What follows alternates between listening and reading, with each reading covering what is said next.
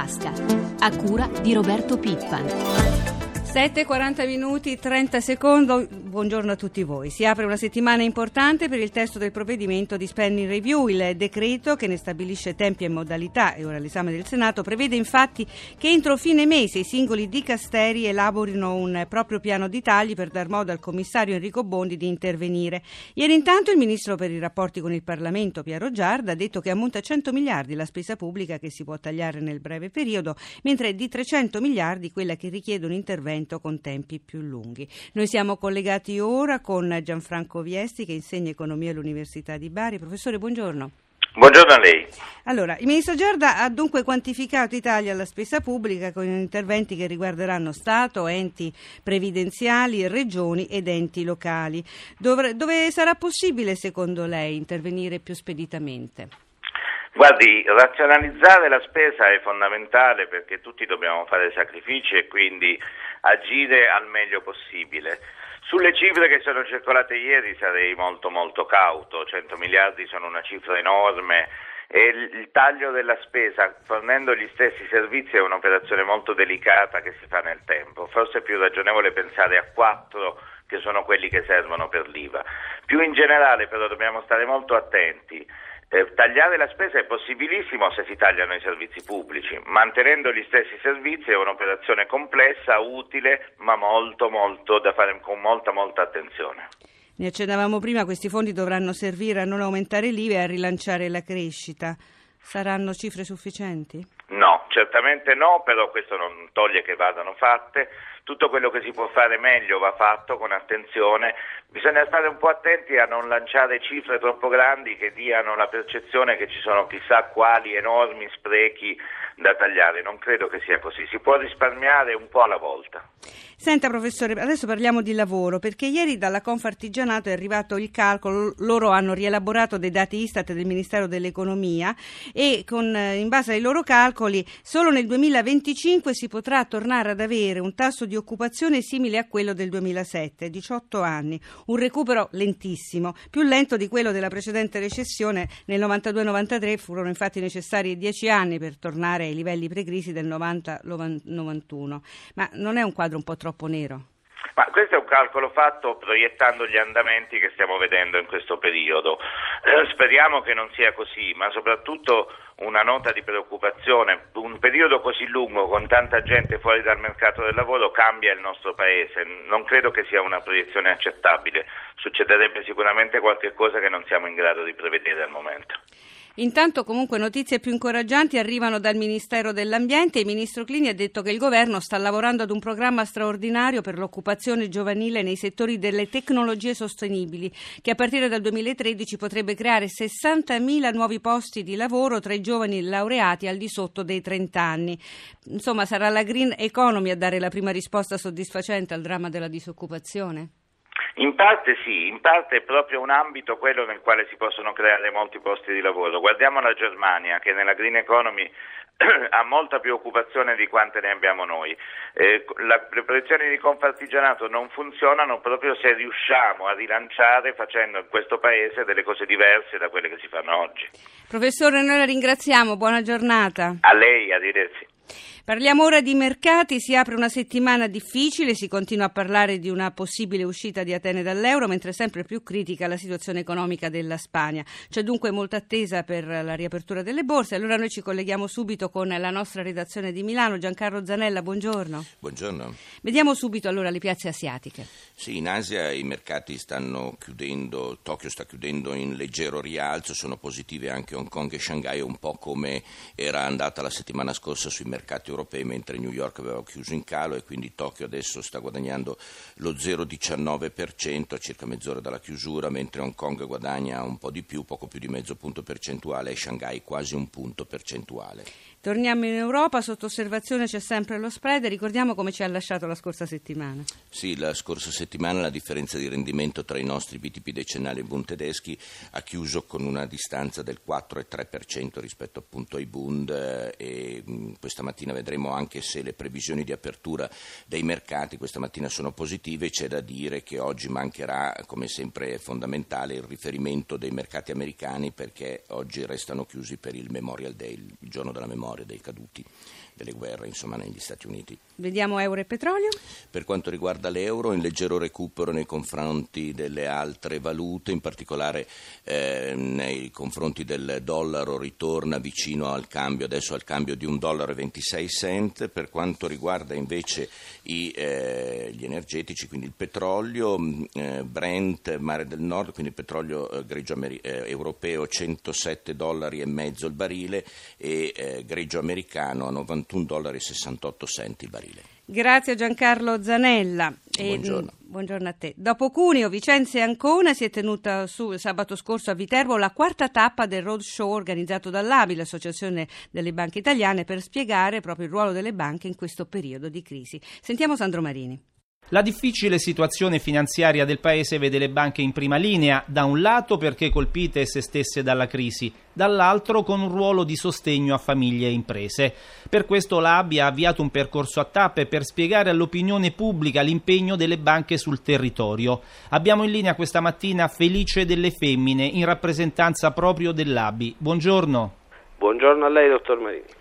Come sono andati questi primi incontri? Devo dire che sono stati incontri che hanno riscosso non vorrei parlare di successo, ma vorrei parlare di interesse forte. Quindi c'è stata grande partecipazione, grande interazione, per cui le comunità locali, devo dire, finora hanno risposto molto bene a questo modo nuovo del sistema bancario di aprirsi ai territori. Quali sono le richieste più pressanti che vi sono arrivate? Da un lato riguardano tutto ciò che è sempre il solito tema dei crediti vantati nei confronti della pubblica amministrazione e dall'altro ovviamente il sostegno che le imprese in particolare, ma devo dire anche le famiglie si aspettano dal sistema bancario, che possiamo dire che in questo paese finora ha risposto appieno e ha fatto la sua parte in una complessità certamente di non facile soluzione e in questo momento che forse è il momento più delicato mi sembra che il sistema bancario stia continuando a rispondere. A proposito dei debiti della pubblica amministrazione, pochi giorni fa c'è stato questo accordo firmato anche con il governo, con le banche e con le imprese. Ecco, quali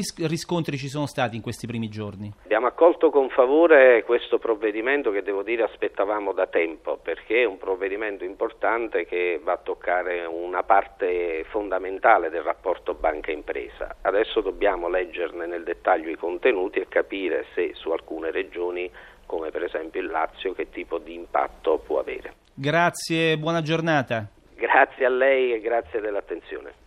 E cambiamo argomento, la chiamano New Immigration, la nuova immigrazione, molto diversa dalle ondate migratorie dei primi anni del Novecento o del dopoguerra, perché ora coinvolge soprattutto chi ha un'alta formazione. Spaventati dalla crisi finanziaria ed economica, sempre più giovani europei cercano lavoro, fortuna altrove. Un fenomeno che coinvolge in particolare anche l'Italia e che riguarda paesi emergenti come il Brasile, dove approdano moltissimi cervelli in fuga. Sentiamo il reportage del nostro inviato a San Paolo, Luca Patrignani, realizzato con il montaggio di Francesca Librandi.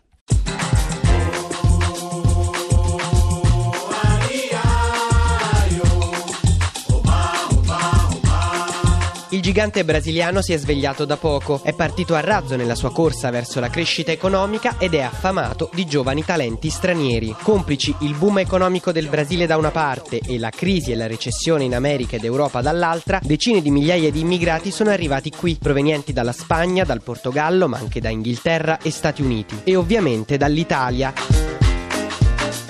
I cervelli tricolori che hanno chiesto e ottenuto un visto per lavorare e vivere in Brasile erano 1400 nel 2008, sono diventati quasi 2500 nel 2011. Alessandro Pagano è il presidente di una delle tante associazioni che riuniscono gli immigrati di origini italiane in Brasile. Prima sono venuti i nostri papà, ora c'è un grande movimento di ritorno di italiani verso il Brasile, particolarmente a San Paolo e a alcune parti del nord e nord-est. Insomma, Brasile come terra promessa per i giovani in cerca di lavoro? Di certo il governo governo locale ci punta. Ha avviato una serie di mosse per cercare di rendere più flessibile la concessione dei visti agli stranieri qualificati. Ad attrarre tanti giovani italiani qui è di certo l'impetuosa crescita economica, assieme alle opportunità di carriera e agli stipendi che per alcuni profili possono essere anche quasi doppi rispetto all'Italia. Fabrizio è arrivato qui due anni fa. La vita a San Paolo è abbastanza frenetica, siamo in pieno boom economico, possiamo un po' vedere una similitudine con quella che era l'Italia negli anni 60 durante il pieno sviluppo. Mas que nada sai da minha frente que eu quero passar. E il Brasile diventa terra d'approdo anche nei settori che non ti aspetti, come l'università e la ricerca. Lorenzo ha 32 anni e vive qui dal 2011. Nel 2010 stavo finendo la mia tesi di dottorato. Questo è un po' diciamo coinciso con il momento brutto da noi e quindi insomma era difficile trovare dei finanziamenti, ma era anche difficile trovare dei lavori al di fuori dell'università. Ho iniziato a muovermi diciamo globalmente per trovare un assegno di ricerca, una borsa di studio. Ho trovato qui un, un, progetto e la cosa è andata in porto. Lorenzo è assolutamente soddisfatto della scelta di puntare sull'Università di San Paolo. Della mia esperienza accademica, che è stata in Italia, in Spagna e per un periodo breve anche in Portogallo, sicuramente qua è dove al momento mi sono trovato meglio. È uno dei posti dove pagano meglio. E da studioso di filosofia qual è, Lorenzo riassume così il clima che si respira nel paese. Nonostante le diseguaglianze sociali, l'inquinamento, hai la sensazione che in generale la gente sia più intraprendente. Direi che ottimismo è una buona maniera di definire la situazione attuale qui. Oh, che sarà, che sarà, che andan sospirando por las alcobas, che andan sussurrando in versos y trovas. Chi vive qui però avverte le opportunità sono tante, ma anche i problemi, le infrastrutture che mancano, la criminalità e anche il costo della vita che è aumentato moltissimo. Come spiega Marco, che vive qui a San Paolo da tre anni e lavora come consulente per un'azienda locale. Considerando degli aspetti pratici che riguardano l'assicurazione privata, se hai dei figli il discorso scolastico, tutto a carico personale. I costi su San Paolo, Rio anche, ma soprattutto San Paolo sono molto molto alti.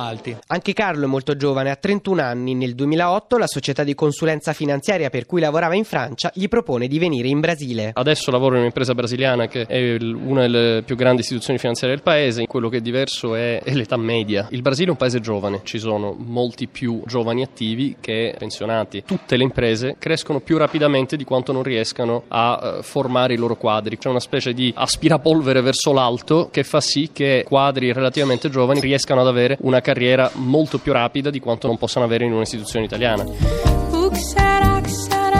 Insomma, terra di opportunità e di prospettive nonostante le difficoltà e i problemi. Ma un ragazzo come Carlo, ora come ora, il suo futuro lo immagina qui a San Paolo? Questo più che a me lo dovresti chiedere alla mia fidanzata, ma direi che la risposta è che sì, sicuramente ha più senso continuare la nostra carriera e la nostra vita personale qui in Brasile e non tornare in Europa adesso. Carlo, assieme al padre Antonio Calabrò, giornalista e manager della Pirelli, sul Brasile ha scritto addirittura un libro per raccontare all'Italia una società e un'economia ancora tutte tutte da scoprire. L'abbiamo scritto in una prospettiva di imprese brasiliane e di Brasile come sistema paese alla conquista del mondo. Per questo abbiamo usato il titolo Banderantes perché Banderantes erano gli esploratori che soprattutto dalla città di San Paolo andavano per le foreste e conquistavano e mettevano bandierine su territori nuovi in cerca di ricchezze. O chi non tem vergogna nunca terá, o chi non tem juízo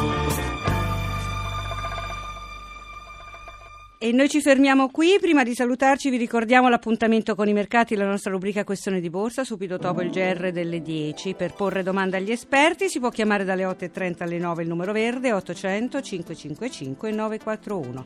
La, la linea torna ora a Pietro Plastina. Prima di tutto, da Lucia Coppa a tutti voi l'augurio di una giornata serena. Appuntamento a domani.